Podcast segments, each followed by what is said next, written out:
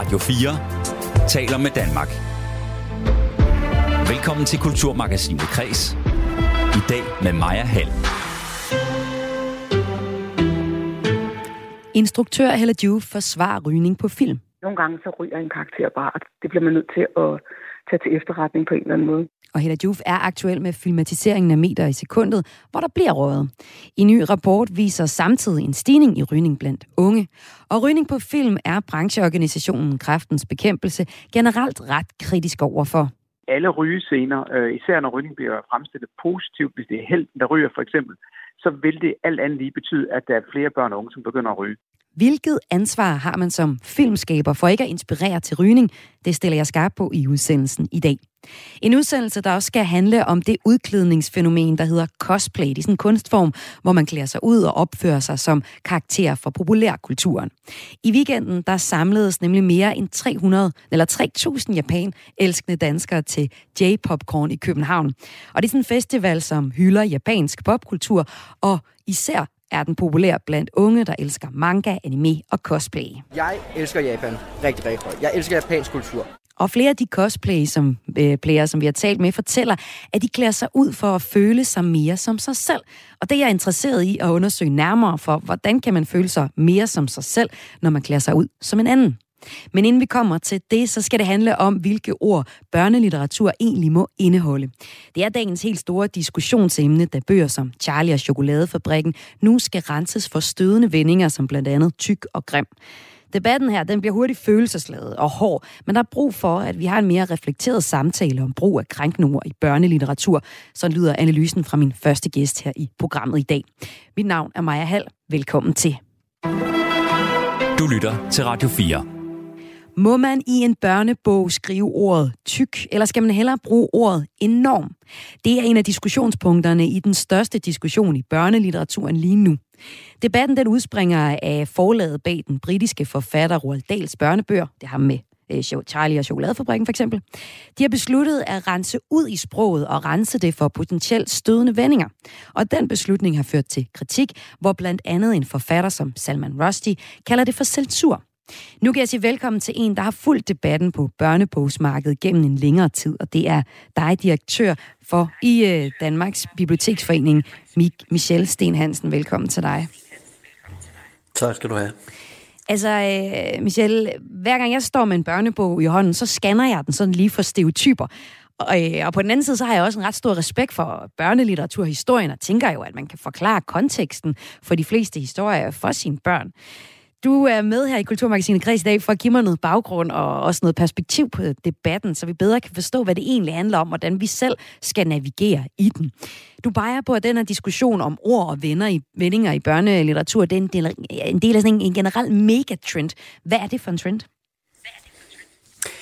Det, det er sådan en megatrend, der ligger ind over mange kulturfænomener om, at vi skal være mere opmærksomme på, hvordan vi bruger sproget, hvordan vi bruger ordene, hvordan det påvirker os selv, hvordan det påvirker andre, hele samfundet. Øhm, og det tror jeg er fornuftigt, at vi går ind og, og har en overvejelse om. Og det er et spørgsmål, om det sådan er noget helt nyt, eller den altid har ligget der. Nu, det der helt konkrete tilfælde, øh, som, som Salman Rusty så er oppe og ringe over, det er vel ikke helt usædvanligt, at når man laver et nyt oplag af bøger, der er skrevet for mange år siden, så, så går man ind og lige gennemgår det sprog, der bliver brugt, og, og siger, at der er noget, der ikke er tidsvarende. Og, og det kunne jo også bare være det, der var tale om her. Jeg kender ikke øh, overvejelserne i, i, øh, i forlaget, men, men, men det tror jeg er vigtigt, at vi gør. Og lad os lige se på, hvad der øh, konkret er blevet øh, ændret eller rettet til, eller skal i, den, i de her nye udgivelser. Det er primært ord og vendinger med referencer til vægt, mental sundhed, vold, køn og race, der er blevet fjernet eller omskrevet. Helt konkret så er det ordene tyk og grim, som øh, er blevet fjernet fra bøgerne, og i, i den berømte bog øh, Charlie og Chokoladefabrikken, der bliver en af karaktererne ikke længere kaldt tyk, men derimod enorm. Så er der en anden bog, der hedder Slynkerne. Der har vi karakteren fru Slynk, som kaldes ækel, i stedet for grim. Og så skal der i bogen øh, Heksene tilføjes en sætning om, at der kan være mange årsager til skaldhed. Altså, det her det er jo selvfølgelig noget, vi har diskuteret før. Altså, blandt andet har vi diskuteret, om Pipis far må hedde Nia-konge, som man gør i de første oversættelser, eller en i stedet skal kaldes Sydhavskonge. Og herhjemme har vi også haft øh, en lignende sag for nogle år tilbage, da Gyldendal i 2019 fjernede otte børnerim med ord som Hottentot og Nia fra en ny udgivelse af Halfdan Rasmussens samlede værker. Michel Sten Hansen, i forhold til den her konkrete sag, hvor det er ægel, som er et ord, det, det bliver i stedet for, for grim, så handler det om, øh, fortæller forlaget, referencer til vægt, mental sundhed, vold, køn, race, og det er de ting, der bliver fjernet eller omskrevet. Altså fra det eksempel, jeg kommer med, med Hottentot og Nea til nu at se på grim og ægel og tyk, og hvordan vi har de her beskrivelser, er det så, øh, som om en diskussion er nået til en slags anden bølge? Jamen, jeg tror, jeg tror godt, vi kan tale om en, en anden bølge, som så hænger sammen med en af de andre tendenser, øh, der måske også ligger i tiden. Nogen kalder det, at, at, at man er krænkelsesparat. I hvert fald så kan vi sige, at der måske er en mindre tolerance, øh, og, og, og, og det er tit sådan, at øh, lunden i debatten, specielt på, på de sociale platforme, øh, den, den er blevet kortere, og vi meget hurtigt reagerer over for noget, som vi ikke kan se os selv ind i. Altså, øh, og det, det er sådan vores egne normer, tabuer og holdninger. Og der tror jeg, at, at, at øh, forlag og hvem der nu end måtte udtrykke sig, de overvejer mere, hvad er det for nogle ord, øh, vi bruger. Det er jo også noget af det, vi, vi, vi løbende diskuterer i, i bibliotekerne, øh, hvor, hvor vi jo i princippet skal tilgængeliggøre alt. Det handler om adgang til, til viden, og der har vi sådan nogle overordnede ting. Det er kvalitet, altidighed og aktualitet.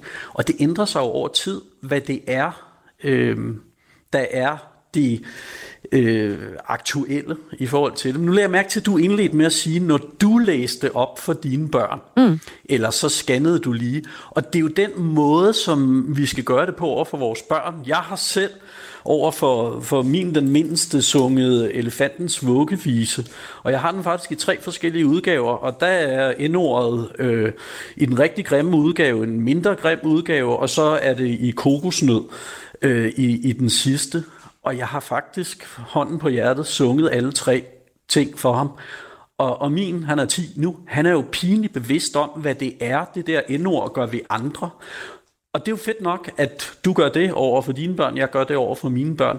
Det der er vores udfordring, det er, at der måske ikke er alle, der tager den samtale ja, ja, nu siger du, nu siger du, jeg gør det. Tænke. Men jeg er da ikke sikker på, at jeg gør det altid på den rigtige måde, og, og lige fanger det hele. Og så jeg er jeg særlig hysterisk over for, øh, hvis øh, mor altid laver mad, og far altid kører bil. Men der er også alle mulige andre ting, som jeg måske slet ikke har overvejet. Michel Sten Hansen, altså, kan alle forældre gøre det her, eller burde vi måske faktisk have noget hjælp fra forlagene, eller en disclaimer, eller et eller andet?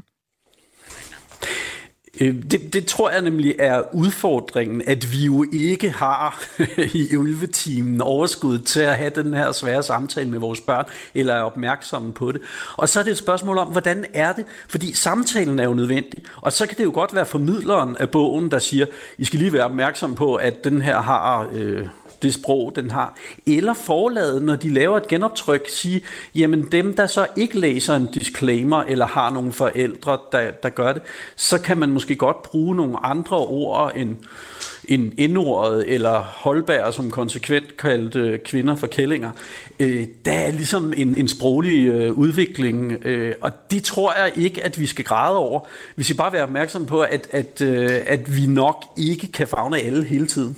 Og det er jo heller ikke, øh, fordi du siger, at vi skal ikke græde over det, men der er ikke nogen tvivl om, at når vi snakker om, hvad det er for et sprog, vi skal have og bruge til vores børn, når vi er i børnebøgerne, jamen så vækker det nogle ret skarpe følelser i.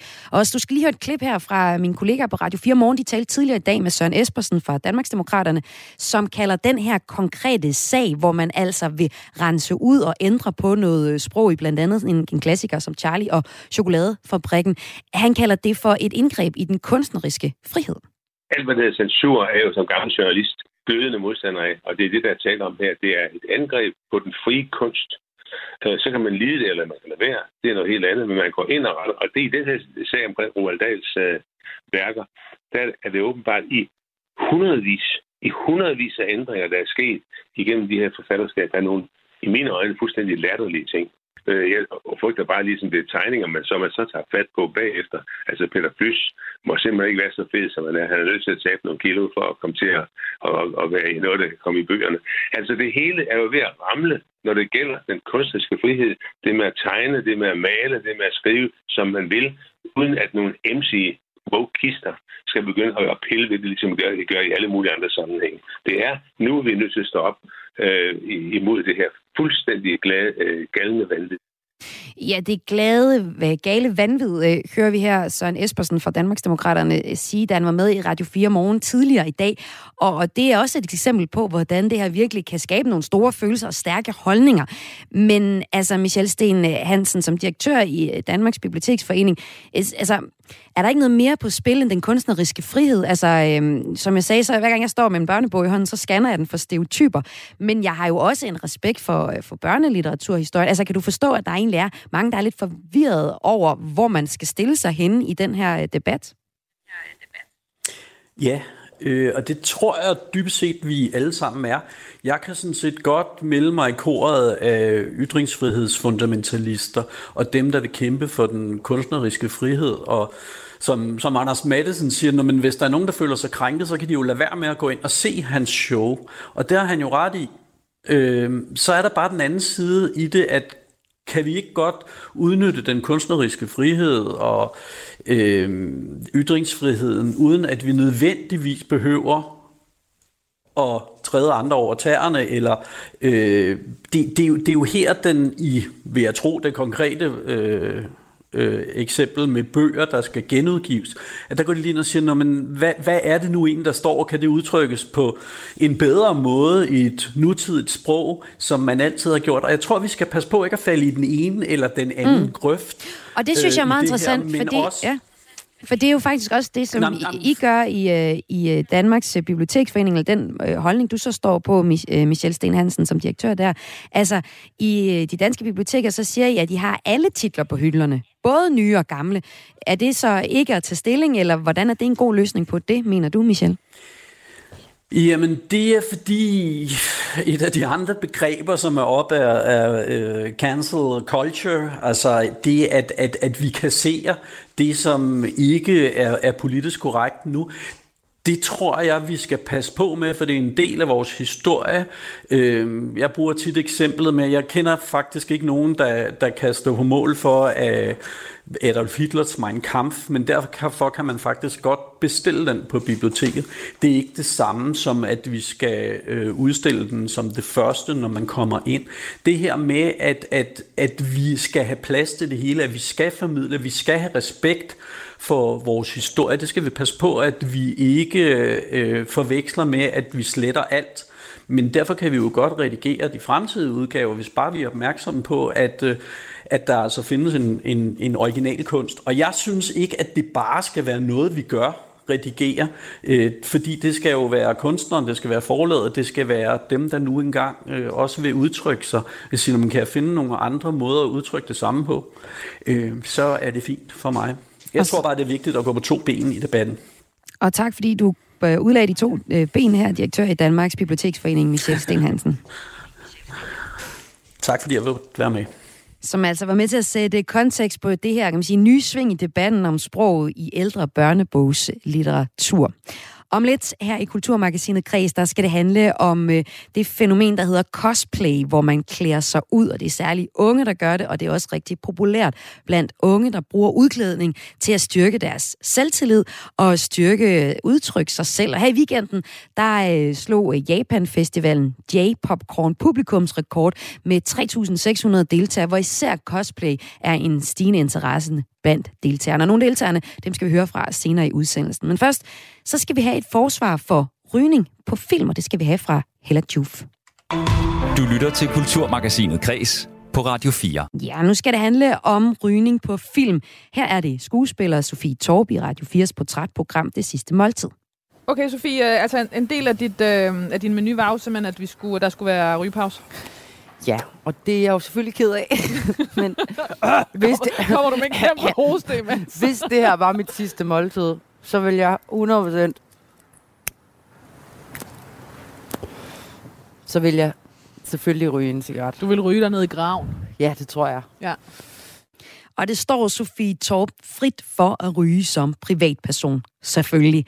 Men hvilket ansvar har filmbranchen for ikke at inspirere biografpublikummer til at tænde smøg, når filmkarakterer ryger? Det skal det handle om nu.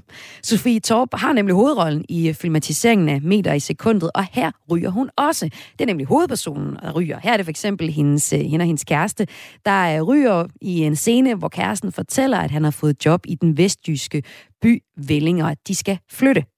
Det er så dejligt. Han skal i vuggestue. Jeg skal i gang. Der er noget, jeg lige skal sige til dig. Er du ved at gå fra mig? Jeg har fået tilbudt et job. Hvor er det henne? Så længe det ikke er i Jylland. Jeg ved ikke, om du kunne høre det, men det var sådan en cigaret, der er blevet røget på her til sidst i klippet. Og vi har en hovedperson i meter i sekundet, som er den her filmatisering af Stine Pilgaards roman af samme navn, der kæmper med at finde sin plads i den lille vestjyske by øh, her. Og øh, med at føle sig som andet end påhæng til kæresten, der arbejder på byens højskole. Jeg kan ikke mere, Marie. Det bliver for meget oven i min rygestop. Ja, rygestop kan være svært for flere karakterer i meter i sekundet, og altså med den her film. Og antallet af eksempler på rygescener på film helt generelt er mange, og det problematiserer kraftens bekæmpelse. For rygning på film kan få særligt unge til at begynde at ryge. Altså, der er ingen tvivl om, at rygescener på, på film, det betyder, at der er flere børn og unge, der begynder at ryge. Så jeg synes også, at filmbranchen har et ansvar på det her område.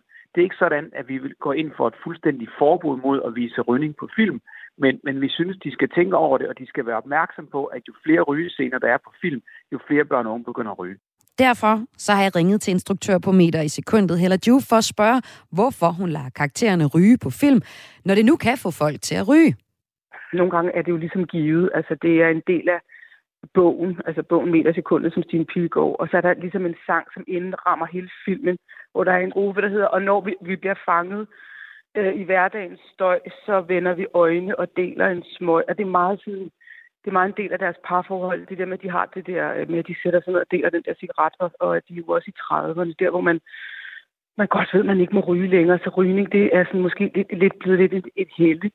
og sådan et sted, hvor man, hvor man stadigvæk sådan hopper tilbage til ungdommens øh, sådan, uforsigtighed. Øh, når man er ung, ved man jo ikke, at man skal dø, så der ryger man jo gladeligt. Men øh, så det er så meget en del af fortællingen og øh, karaktererne. Men, men du kan tro, altså for eksempel, da jeg lavede min... Jeg rømmer mig lige, er det okay? Og det er ikke, fordi jeg har røget her til morgen. Da jeg lavede en kort lang for 20 år siden eller sådan noget, der, der, jeg tror ikke, der er nogen af karaktererne, der ryger. Fordi jeg var meget sådan, jeg kan jo selv bestemme, det er nogle karakterer, jeg har opfundet. Og jeg synes ikke, de skulle ryge. Så der var ingen, der røg i den film. Og øh, så har jeg også lavet nogle andre film, hvor, øh, hvor folk ryger helvede til, fordi det gør de karakterer, der er med i filmen. Jeg prøver lige at sige, ikke bestemme. hvad er det for et signal, ja. hvad er det for en karakter, som ryger af helvede til en film? Jamen for eksempel, lavede, jeg lavede en film, der hed Se min kjole, som handlede om, om fire piger, som boede på sådan et bosted for unge narkomaner, hvor de var i afvænding, og de røg af helvede til. Fordi at de måtte ikke tage stoffer, og de måtte ikke drikke, og så røg de. Og hvis man laver en film, der foregår i et fængsel, så vil du også typisk se, at karaktererne ryger meget. Øhm, fordi det gør man, man gør tit, altså når man, når man, tit bliver rygning brugt som sådan en eller anden form for øh, øh sådan et sted, hvor, hvor vi ligesom, der kan vi i hvert fald selv få lov til at bestemme. Øhm, men det betyder jo ikke, at rygning er noget positivt, men det kan bare betyde, at det, det den her karakter har valgt at gøre, eller den her karakter kan være ryger. Så en karakter ryger, så kan du godt komme og sige som instruktør, ah, men jeg synes ikke, han skal ryge, men det vil alle vide var løgn, fordi at den her karakter ryger. Øhm, og der skal man være meget sådan, øh, tro mod, jeg synes, man skal være tro mod karaktererne. Men hvis man selv kan bestemme, og det gør jeg meget ud af, hvis, jeg, hvis, hvis man selv kan bestemme, så ryger mine karakterer ikke. Jeg synes ikke, rygning er sådan en feature øhm, øh, hos en karakter, som jeg synes er med til at gøre en karakter mere spændende, eller interessant, eller smart overhovedet. Men nogle gange så ryger en karakter bare, og det bliver man nødt til at tage til efterretning på en eller anden måde. Nu lyder det her fra instruktør Hella Juve om filmen Meter i sekundet, som hun har instrueret, og hvor der bliver rådet. Jeg så lige filmen i går og talte rygescenerne sammen. Der er fire scener, hvor de ryger cigaretter. Vi vender tilbage til Hella Juf og hvad hun har gjort sig tanker om rygning på film. Nu skal vi lige prøve at se, hvad der er anledning til, at vi taler om rygning. For diskussionen om rygning, den er blusset op efter at en undersøgelse af rygevaner fra starten af februar viste, at de senere års øh, fald i andelen af danskere, der ryger, er stagneret. Og andelen af børn og unge, der ryger, er enten dagligt eller lejlighedsvis, er steget med 2 procentpoint point fra 23 procent til 25 procent siden forrige undersøgelse. Det er særlig interessant, fordi der for to år siden ellers var et dyk i andelen af unge, der ryger, og vi tænkte, way, det lykkes det her. Og det vi tænkte, der lykkes, jamen det var, at man havde steget, eller havde øh, sat prisen op på cigaretter og hævet, hævet prisen fra 40 til 55 kroner pakken. Og øh, det ser jo så ud som om, at det ikke har haft så stor indflydelse. Og nu gentager moderaterne så deres ønske om at forebygge rygning blandt unge ved at hæve prisen yderligere. Faktisk at hæve den øh, en pakke cigaretter til 100 kroner stykket. Hos kræftens bekæmpelse, der mener de, at rygning på film kan blive brugt som en slags markedsføring. Så lyder det fra projektchef for tobaksforebyggelse Nils Tim Kær. Product placement, det foregår der måske ikke øh, ofte i Danmark, men men alle rygescener, øh, især når rygning bliver fremstillet positivt, hvis det er helten, der ryger for eksempel, så vil det alt andet lige betyde, at der er flere børn og unge, som begynder at ryge. Så derfor så synes vi, at man i film og tv-serier skal undgå rygescener, hvis det kan lade sig gøre.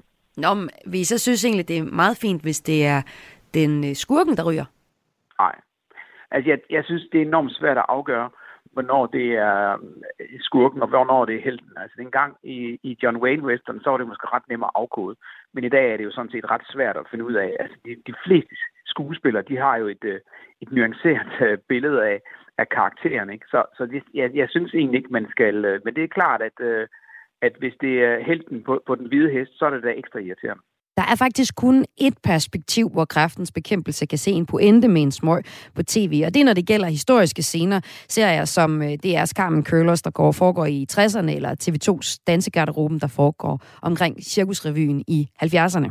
Jeg har i hvert fald ikke noget imod det, hvis det er Winston Churchill, som går rundt med en cigar i munden, fordi det ville virke øh, pudsigt, hvis ikke han havde... Det er sådan en klassisk øh, beskrivelse af ham, eller hvis man nogle gange bliver lavet en portrætfilm om PH, han havde altid en smøg i munden. Øh, så de steder, hvor det er sådan historisk, der synes jeg, det, det giver mening. Øh, men generelt så, øh, jo, jo flere rygescener der er på film, jo, øh, jo flere børn og unge begynder at ryge. Lød det her fra projektchef for tobaksforebyggelse hos Kræftens Bekæmpelse, Niels Tem Kjær. Han bliver generelt bakket op af forskningen. Om lidt så skal vi høre fra professor i social- og personlighedspsykologi, der kan fortælle, hvordan rygning på film kan få os, der ser, også særligt unge, til at tænde en smøg. Men først så er jeg interesseret i at høre filminstruktør Hella Juf om, hvad hun siger til, at kræftens bekæmpelse har et ønske om, at folk som hende, der laver film, i hvert fald forsøger at skære ned på smøger på tv og film. Og det kan hun sagtens forstå. Hun har også selv forsøgt at skære ned på det i filmen Meter i sekundet, som man jo lige nu kan se i biografen. Så det er noget, der ligger i forlægget, og det er, meget, det, det er noget, de mødes om. De snakker meget om det i bogen. Jeg tror endda, vi har skåret lidt ned på det i filmen, men det vil være utro over for karaktererne, hvis hvis de ikke sagde de ting. Fordi, øh, og, jeg, og det er ikke fordi, jeg er bange for, sådan, at, øh, at vi skal blive politisk korrekte. Og sådan noget, for jeg, jeg synes faktisk, vi skal lære vores unge mennesker ikke at ryge. Men der er jo nogle af dem, der ryger. Hvis du lægger mærke til det, så er der ikke, ikke nogen af højskoleeleverne, der ryger. Og de er ret meget med i alle de scener, hvor de sådan ligesom er med. Der er ikke nogen af dem, der ryger. Der er ikke nogen af dem, der står ude foran og ryger. Øhm, det kunne de sagtens have gjort. Der er en scene til sidst, hvor en karakter, der hedder Emma, er rigtig ked af det. Hun kunne sagtens have stået og råde, men det gør hun ikke. Hun står og græder op af en hjertestarter. Men, men øh, jeg har faktisk øh, gjort meget ud af, at de unge ikke ryger. Øh, det, det kan godt være, at der ikke er nogen, der opdager det, men øh, de opdager i hvert fald ikke, at de står og ryger. Fordi, øh, og det vil, være, at det vil være meget typisk for højskoleelever at stå udenfor og ryge. Altså, da vi var over optage på højskolen, der var rigtig mange unge, der stod udenfor og røg. Men det, det gør de faktisk ikke i filmen. Så, så jeg, jeg, tænker ekstra, jeg tænker faktisk rigtig meget over de her ting lyder det fra instruktør Hella Juf om filmen Meter i sekundet, som er filmet på en højskole i øh, Vestjylland, og hvor der altså bliver røget. Og det er det, jeg sætter fokus på her i Kulturmagasinet Kreds i dag, altså rygning på film. En instruktør, der har besluttet sig for ikke at have scener med cigaretter i sin serie, det er instruktøren Jonas Risvig. Han står bag serier som Centrum, Grænser, Drenge og Salsa, hvor han ofte samarbejder med helt unge skuespillere om at lave manuserne i filmen. Og han vil altså ikke lave film med øh, cigaretrygende unge, har han fortalt. Omvendt så er der en filmmand som Peter Aalbæk, der i morges i Ring til Radio 4 forsvarede cigaretten på film. Ja, men altså film og tv-serier beskæftiger sig med alt det forbudte. Øh, der bliver der slået ihjel, der bliver bollet udenom, der bliver snydt og bedraget, og øh, det lører til ud. Øh, så altså, vi, øh, vi, kan ikke, vi kan ikke skildre øh, menneskelivet uden at, at lave den her forstærkning af alle øh, dårskaberne. Så altså, det vil være absurd øh, og, øh, at forbyde rydning, øh, samtidig med, at de stod og drak øh, øh whisky-sjuser øh, øh, med klirrende isterninger. Det vil være vanskeligt lød det her fra Peter Aalbæk, altså i Radio 4, øh, i Ring til Radio 4 i morges, hvor han forsarede cigaretten. Og instruktør Helen Juf, hun er enig både i øh, Peter Aalbæk og også i instruktør Jonas Risvi om, at på den ene side, jamen, så skal der ikke være nogen cigaretter med unge mennesker og cigaretter i filmen, men på den anden side, så, øh, så er det, kan det være svært at undgå. Dog så mener hun, at hvis man som filmmager selv kan vælge, så skal man droppe cigaretterne på film. Jeg, jeg synes faktisk, at det er den udstrækning, når man selv kan vælge, og det kan man jo, hvis du for eksempel selv skriver noget, og der ikke er noget forlæg, øhm, så kan du bare beslutte, at alle dine karakterer ikke ryger. Altså det kan du bare beslutte. Det, det, det, kan, det, det har jeg tit gjort. Øhm, jeg lavede en film, der hed Happy Ending for nogle år siden, hvor, øh, som handler om et, et, et, et ægtepar i 70'erne, der bliver skilt. Og der begynder kvinden at ryge, efter hun bliver skilt. Sådan en måde, hun ligesom prøver, og så hun, hun, hun bliver meget sådan, fascineret af en, en kvinde, som ryger og hende ser hun meget op til, så begynder hun også at ryge, og hun ryger meget kajtet, og jeg, jeg, jeg altså, viser med vilje, at, at, at det er helt sådan kikset, altså hun, hun kan ikke finde ud af, hun kan ikke finde ud af at holde på cigaretten, hun kan ikke finde ud af at inhalere, hun hoster og sådan noget, fordi det er lidt for ligesom at lave sådan en, du ved, en analogi til, når man er, er, når man er i puberteten, og så er der en af de store piger, som, som man, man bliver meget fascineret af, som ryger, og så vil man gerne selv ryge. Det er faktisk en måde at vise på, at det, det her det er sådan lidt ja, det er lidt kikset. Ja, så man kan også vise, at det er kikset at ryge, fortæller her Helle Juf. Øhm, og øh, nu skal vi lige se på, hvor meget der egentlig har været cigaretter på film. Det er et tilbagevendende, og eksemplerne er faktisk rigtig mange. Altså historisk, der har vi haft Hollywood-legenden, for eksempel James Dean, der ifølge en artikel fra Berlingske, optræder så ofte med en cigaret i munden, at det amerikanske postvæsens øh, friværke med skuespilleren vagte fansenes vrede, fordi den faste cigaret blev bortcensureret, dengang det kom.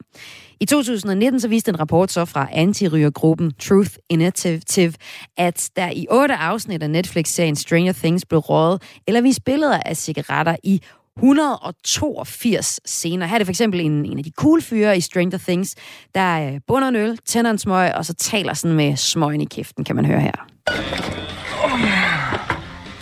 Is that supposed to impress me? You're not? You are a cliche. You do realize that. You are a cliche. What with your your grades and your band practice? So not in band. Okay. Party girl, why don't you just uh, show us how? Ja, party girl, siger han lige med smøgen i kæften. At der er en bevidsthed i filmbranchen om, at rygning i tv-serier og i film kan påvirke unge til at starte med at ryge. Det blev klart i 19, hvor Netflix streamingtjenesten meldte ud, at de ville sænke antallet af rygescener i deres fremtidige indhold. Det viste sig nemlig, at dengang, at Øh, der var sket en markant stigning i antallet af rygescener. Det var næsten blevet tredoblet fra en periode fra 15 til 16, hvor der var øh, 299 rygescener til øh, 2016 og 17, hvor der var hele 866 rygescener, det skrev Christi Dagblad sidste år. En af de øh, Netflix-serier, hvor der bliver røget i, det er serien Sex Education. Der er en ungdomsserie, og det synes jeg er så godt et eksempel. Her har vi den mystiske punkpige Maeve, der ryger cigaretter i øh, den forladte toiletbygning på hendes skole. Og her spiller hun for eksempel med sin veninde om at få nogle cigaretter. Do you really think this place has asbestos in it? I don't know. Scabby Queen! I win! I win! No, you don't. You have to get rid of the queen. You lost. Sorry. I still don't get this game. Hand him over. Thank you.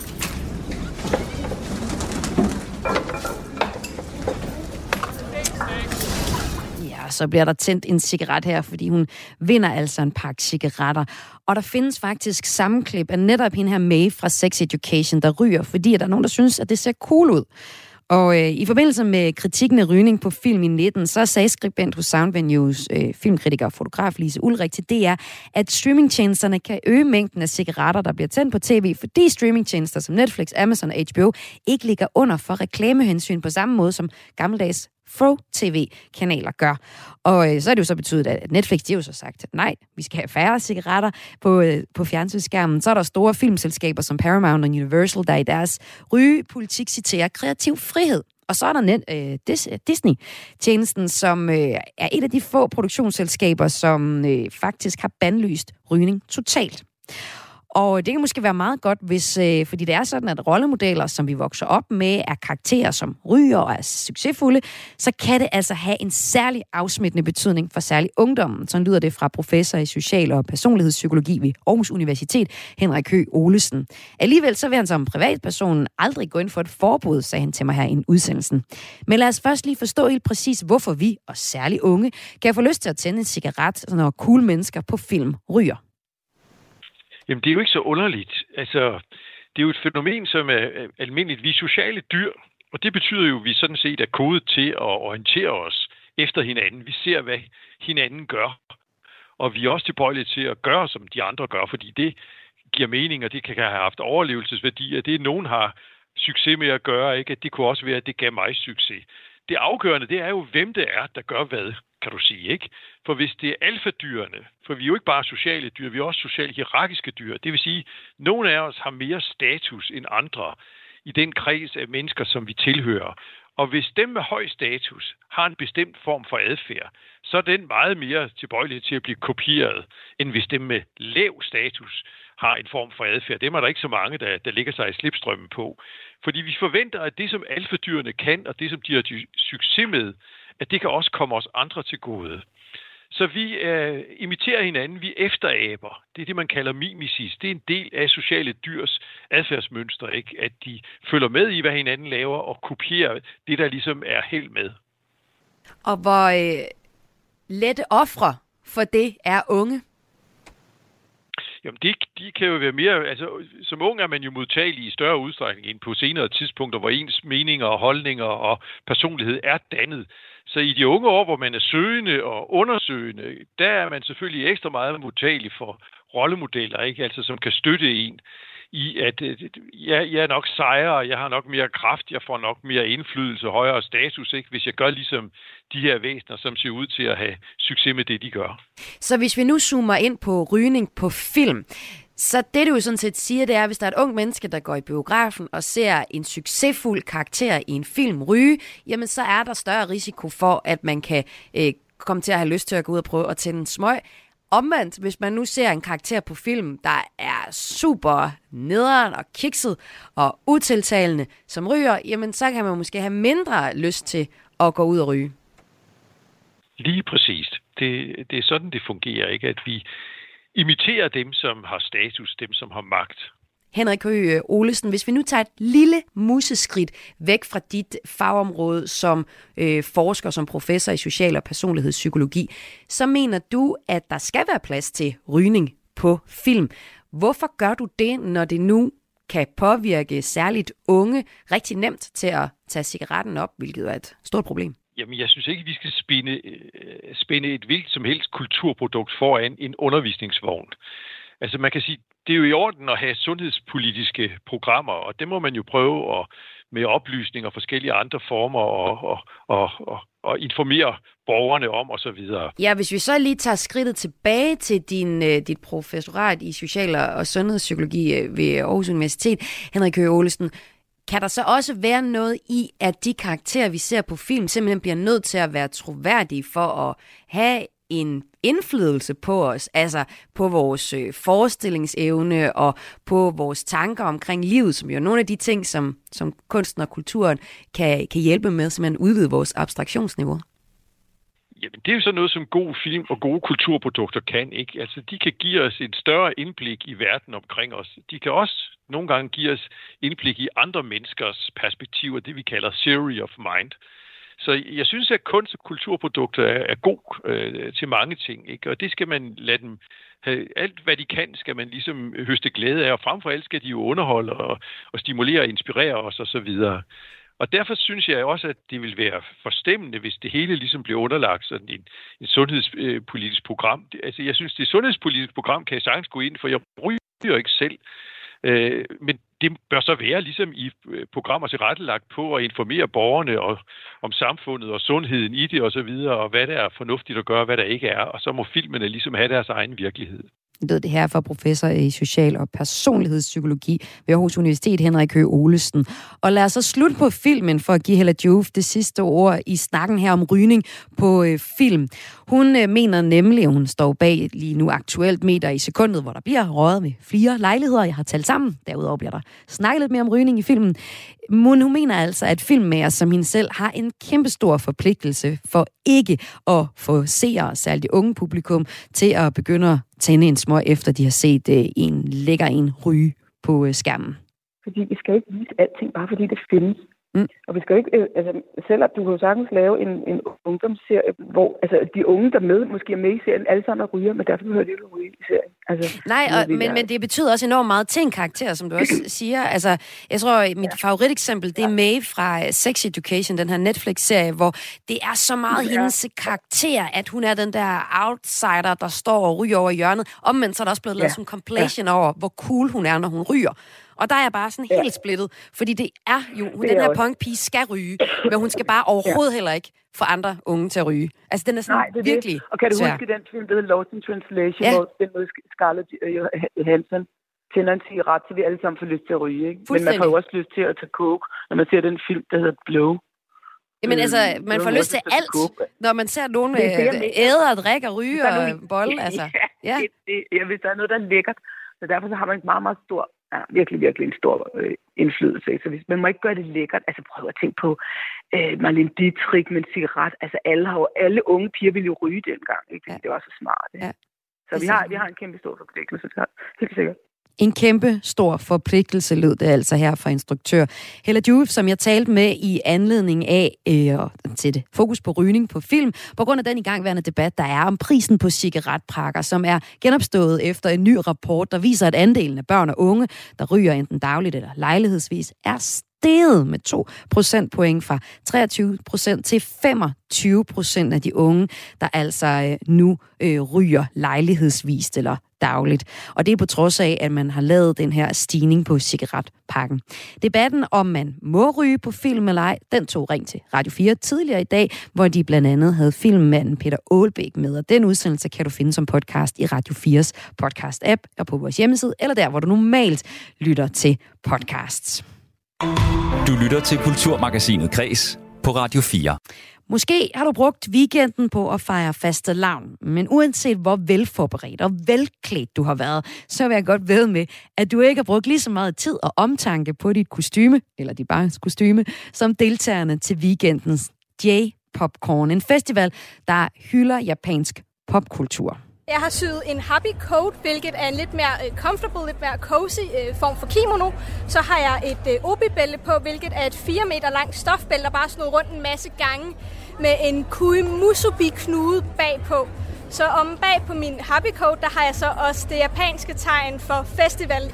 Og så har jeg også bare øh, rød t-shirt, røde shorts og så en lille taske i samme stof som Happy-coaten, og så en crunchy bagpå, der også matcher. Ja, det her det er Anna, der er cosplayer, og som ligesom mange andre deltagere i J-Pop-Com havde gjort en del ud af sit kostyme. For en del af festivalgængerne ankom nemlig i cosplay. De var iklædt på rykker, pangfarver, hjemmelavede våben og rekvisitter i f.eks. skummateriale og hjemmesyde udklædninger, som vi også hørte Anna beskrive her. Ifølge flere, flere cosplayere, så klæder de sig ud for at føle sig mere som sig selv – og det er jeg interesseret i at se nærmere på, fordi hvordan kan man være mere sig selv ved at klæde sig ud som en anden? Det skal det handle om nu. Og øh, til at tale med mig om det, har jeg nu fået besøg af seniorforsker ved Nationalmuseet, forsker i blandt andet japansk kultur, og skrevet en bog om cosplay, og det er dig, Martin Pedersen. Velkommen til dig. Jo, tak skal du have. Allerførst, øh, nu har jeg forklaret cosplay som sådan en udklædningssport. Prøv lige at forklare, hvad er det? Jamen altså cosplay, udtrykket cosplay, uh, costume play, altså en, en sammentrækning af costume play, Øhm, og ja, leg med, med kostymer. Og det kan sådan trækkes tilbage til, øh, det kommer alle mulige steder fra, men ikke mindst Japan, som, som du nævnte her, for Japan, øh, japansk populærkultur øh, omkring 80'erne, hvor hele tegneserie manga-kulturen blev, blev stor og kommersiel og fik alle mulige fanudtryk, og så kan man også trække den tilbage til øh, japanske øh, science fiction conventions og tegneserie conventions, så alt det her, det er ligesom øh, skyllet sammen i, i det, man for eksempel kunne have set her i weekenden med en masse unge, der der leger kostymer fra med inspiration mm. enten fra Japan eller USA, eller i princippet hvor som helst fra. Ja, vi skal høre en af dem, der var til konferencen. Det er Ditte Midtgaard, som er cosplayer, og var en af deltagerne i en catwalk, som fandt sted ved den her J-Popcorn, øh, som så hvor der altså var en cosplay catwalk fredag aften, som min kollega Louise Østerlund var med til. Og hun fulgte med, da Ditte Midtgaard gjorde sig klar til at deltage i showet. Lad os lige høre, hvordan det lød her. Jeg skal være med i den catwalk, fordi jeg har lagt rigtig mange timer i det her kostume. Det kan godt være, at jeg har købt de fleste af delene selv, men øh, det har stadigvæk taget lang tid at få de sidste detaljer på plads, og det vil jeg vildt gerne vise frem. Vil du ikke øh, starte med lige at præsentere, hvad du er i dag? Det vil jeg meget gerne. Øh, I dag er jeg i et cosplay fra en serie, der hedder Demon Slayer, hvor jeg er en, faktisk en mandlig karakter, der hedder Gio. Øhm, og jeg skal være helt ærlig, jeg har valgt den her karakter udelukkende på grund af, at jeg synes, øh, at han så rigtig fed ud. Jeg har sådan ligesom en, en slags uniform på inderst, og så har jeg ud over det en, en kappe på med nogle ekstremt store ærmer. Minder meget om øh, sådan en kimono, øh, i hvert fald den jakke, jeg har yderst. Og så har jeg et øh, svær med, som jeg selv har lavet. Øh, har taget ekstremt lang tid. Nå, nu kunne det godt se som ud, som om man lige skal holde sig lidt til, måske.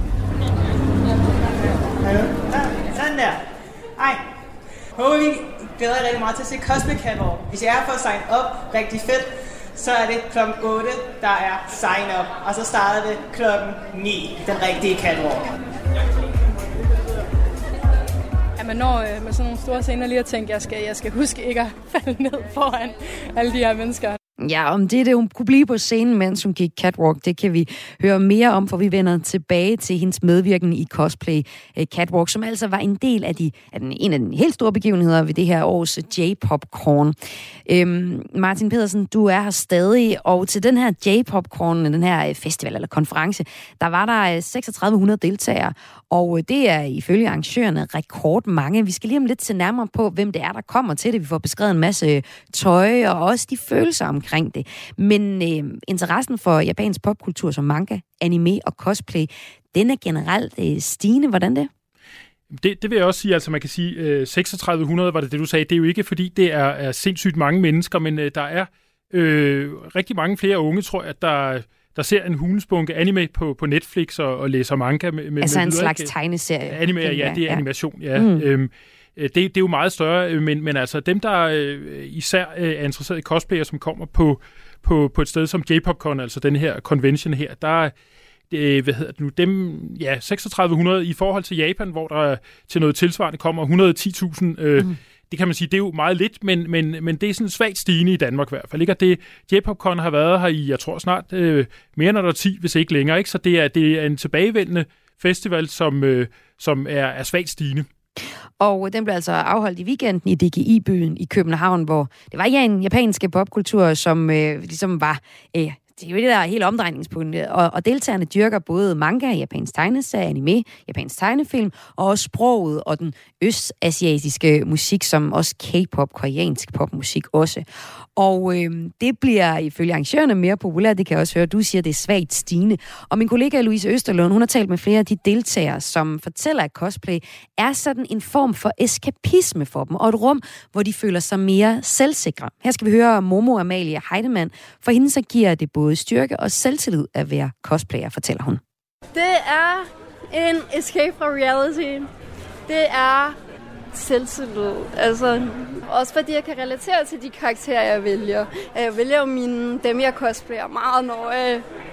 Øh, og jeg synes bare, at det er så fantastisk, øh, hvordan deres personlighed og sådan, de dele af dem, jeg kan relatere til, det får mig ligesom til at føle mig godt tilpas, når jeg har ligner dem. Jeg ved, du mener, at øh, du har allermest selvtillid, når du har cosplay på. Hvorfor det? Fordi at da jeg var yngre, der var rigtig meget mobning. Og så endte jeg med at for jeg gik i noget rigtig spøjs tøj. Øh, så jeg endte med at tænke rigtig, rigtig meget over, hvad, hvad andre folk tænkte om det, jeg havde på. Øh, men nu føler jeg mig bare så fri. Altså, selvom folk, øh, jeg har kendt før i hen, har kaldt mig mange ting, og synes, nogle af dem synes, det er meget spøjst, og kan slet ikke forstå det. Mm. Jeg er sådan. Og det er bare fantastisk at kunne, kunne dele det med nogen også lyder det her fra en af deltagerne til J-Popcorn, en cosplayer, Martin Pedersen. Du har øh, forsket der og udgivet en bog om det. Øh, flere af de unge cosplayere, som øh, vi mødte til den her konference, de fortæller, at de føler sig endnu mere som sig selv, når de er i cosplay. Og det er jo, synes jeg, er jo lidt kontraintuitivt, fordi de, de klæder sig jo netop ud som en anden. Hvordan hænger det sammen, Martin?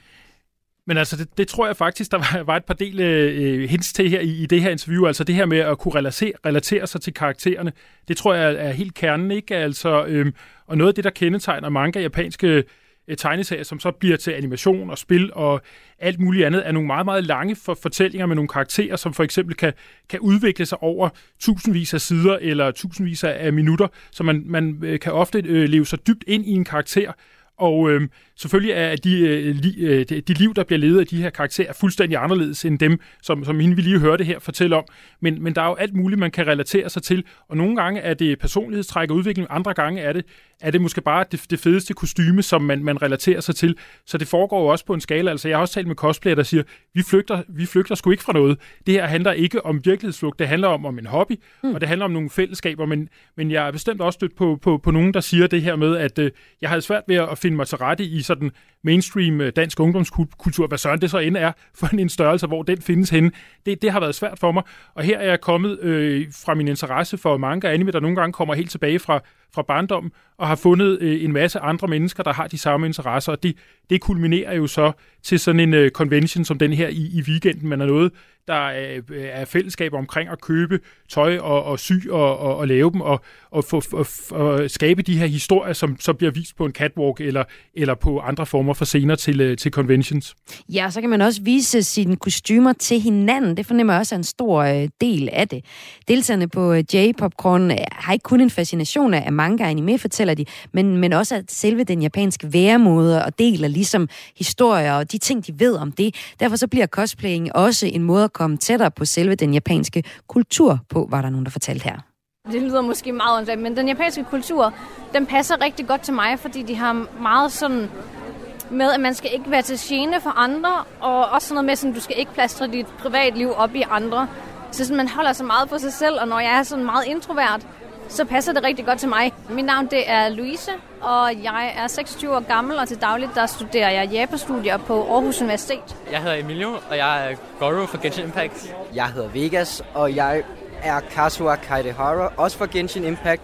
Kazuha, han er, en meget, han er sådan lidt en loner i, i, i spillet, men, men han, er, han er det, man kalder den vandrende samurai-akt. Det vil sige, at han er meget styret han er meget selvtillid. Han er lige så smuk, som vinden selv er. Jeg elsker Japan rigtig, rigtig højt. Jeg elsker japansk kultur. Cosplaying for mig, det er en måde at udleve det, som jeg godt kan lide. For Japan er jo, et, er jo et land med rigtig mange ambitiøse traditioner, men som også kræver meget tid og, og fokus at sætte sig ind i. Cosplaying, det er kæmpestort, og det er anime også i Japan, men det er ikke noget, der kræver meget en. Man kan, man kan bare ligesom komme i gang med det, og så bare tage for eksempel til en konvention, og så føler man sig velkommen. Så er det lidt sådan en måde at føle, at man kommer tæt på Japan? Det er det, hvis du, hvis du, hvis du spørger mig. Altså, det er jo nærmest at se sin karakter i virkeligheden. Ja, også nu er jeg min yndlingskarakter, så det gør mig også, giver mig lidt mere selvtillid, synes jeg. At gå rundt og øh, være mere social. Jeg er ikke så udadgående normalt, men det føler jeg, jeg bliver mere af her. Hvorfor tror du det er? Jamen altså, jeg selvfølgelig jeg er ikke så meget mig selv, men jeg har et kostume på, og bliver lidt til en karakter måske. Ja. Så er det også sådan lidt en måde sådan at flygte lidt fra øh, virkeligheden på?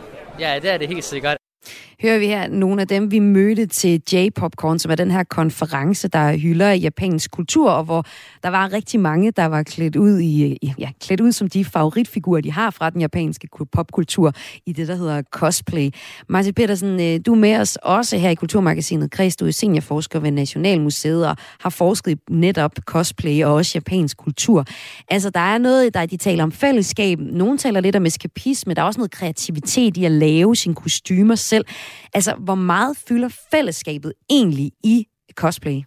Altså, jeg, jeg har i hvert fald talt med en, en del cosplayer, der siger, at fællesskabet er, er alt, og som Altså, og det, det som, som øh, for eksempel, øh, det, det kan vise sig på alle mulige måder, men også med øh, grupper af venner, der sammen ser en serie og, og vælger at, at lave en gruppe karakter fra, fra det samme uni, univers. Eller det her med at komme i et kostyme og genkende, altså øh, blandt de her 3600 deltagere, hvis vi nu siger, at halvdelen af dem er i cosplay for eksempel, at kunne genkende alle de her mennesker, alle de her karakterer fra det her univers. Så det skaber jo både, der er både nogle venskaber, men, men også nogle udvidede fællesskaber. Og det er jo netop det her med at, at være en del af noget med Japan, og der er sikkert en del af dem, der, der, der sagde, at de elsker Japan, der ikke nødvendigvis har, har besøgt Japan, og det er jo altså overhovedet ikke, fordi der er en regel om, at det skal man. Men det viser også netop, hvordan den her mediekultur fra Japan er, er, er den, den er globalt til stede. Man kan finde den på Netflix, man kan finde den overalt på nettet, man kan finde den i de her sociale fællesskaber. Så man kan sådan set være en del af, af, af noget, noget Japan, og, og det øh, føles ekstra intensivt og, og stort på til sådan en convention, hvor man kan genkende måske øh, flere hundrede af de her karakterer, og, og møder også nogen fra, fra sin egen fortælling. Så det skaber nogle nye former for oplevelse af at, at være menneske, kan man sige, hvis vi skal helt op på den, den store klinge. Og nu skal vi tilbage til øh, Ditte, som øh, deltog i en cosplay catwalk. Men uh, tusind tak, fordi du var med, Martin Petersen. Selv tak. Altså seniorforsker ved Nationalmuseet. Ja, vi slutter af med dit uh, Midtgaard, der uh, deltog i cosplay catwalken til weekenden J-Popcorn. Altså den her festival, der hylder uh, japansk popkultur. For hende så er cosplay en måde, hvor ikke bare hun dyrker et fællesskab af sin karakter, men også et sted, hvor hun kan udfolde sin kreativitet. Det fortalte hun til min kollega Louise Østerlund, inden hun skulle på scenen i sit cosplay som figuren Gio fra øh, manga-serien Demon Slayer. Det giver mig rigtig meget, det der med at være kreativ og sådan skabe noget. Øh, det giver mig også rigtig meget at være i et miljø, hvor jeg ved, at der er andre mennesker, der også har det meget på samme måde, og også nyder ligesom at vise sine ting frem, og øh, altså, at vi sådan ligesom er sammen om det her med, at vi kan skabe noget. Men på en anderledes måde, end hvis man bare sad derhjemme og hæklede eller strikkede. Det, det, er sådan, det, det er også derfor, at der ligesom er de her konkurrencer i det. Det er, det er lidt mere end bare at klæde sig ud som en karakter. Hello everyone! And now is the cosplay catwalk finally starting. But we're so happy to see so many of you wanting to see all these amazing cosplayers. We've been so excited. And with that, I would uh, I would like to start with our very first cosplayer. Woo!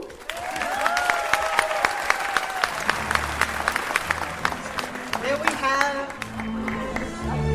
Seitago Cosplay, who um, is cosplaying Gyu from Demon Slayer.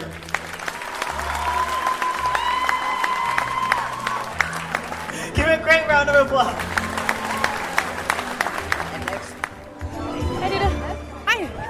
Stille os lidt væk af det. Okay? Ja, vi kan stille os derovre. Nå, hvordan gik det? Ej, men det, øh, det, det kunne godt lige have gået bedre. Øh, jeg glemte at høre efter. De ville jo godt lige have sagt, og så har hun lavet det her, og så har hun lavet det der, og jeg var sådan, Nå, nu har jeg på, så nu går jeg ned igen. Så jeg gik lidt for tidligt, men ved du hvad, det kommer man også henover. Det var rigtig hyggeligt, og folk bagved var ekstremt flotte. Og der ja. blev klappet?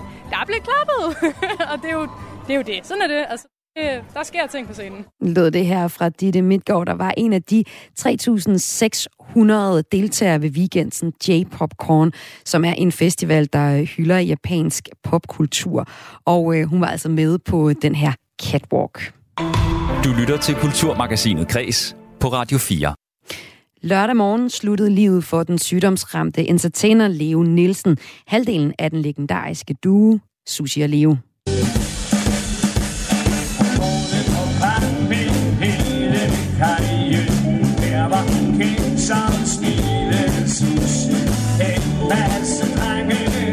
I mere end 50 år har den nordjyske kultduen Sushi og Leo ellers stået side om side med musikken som omdrejningspunkt. Men nu er det slut for duens ene halvdel.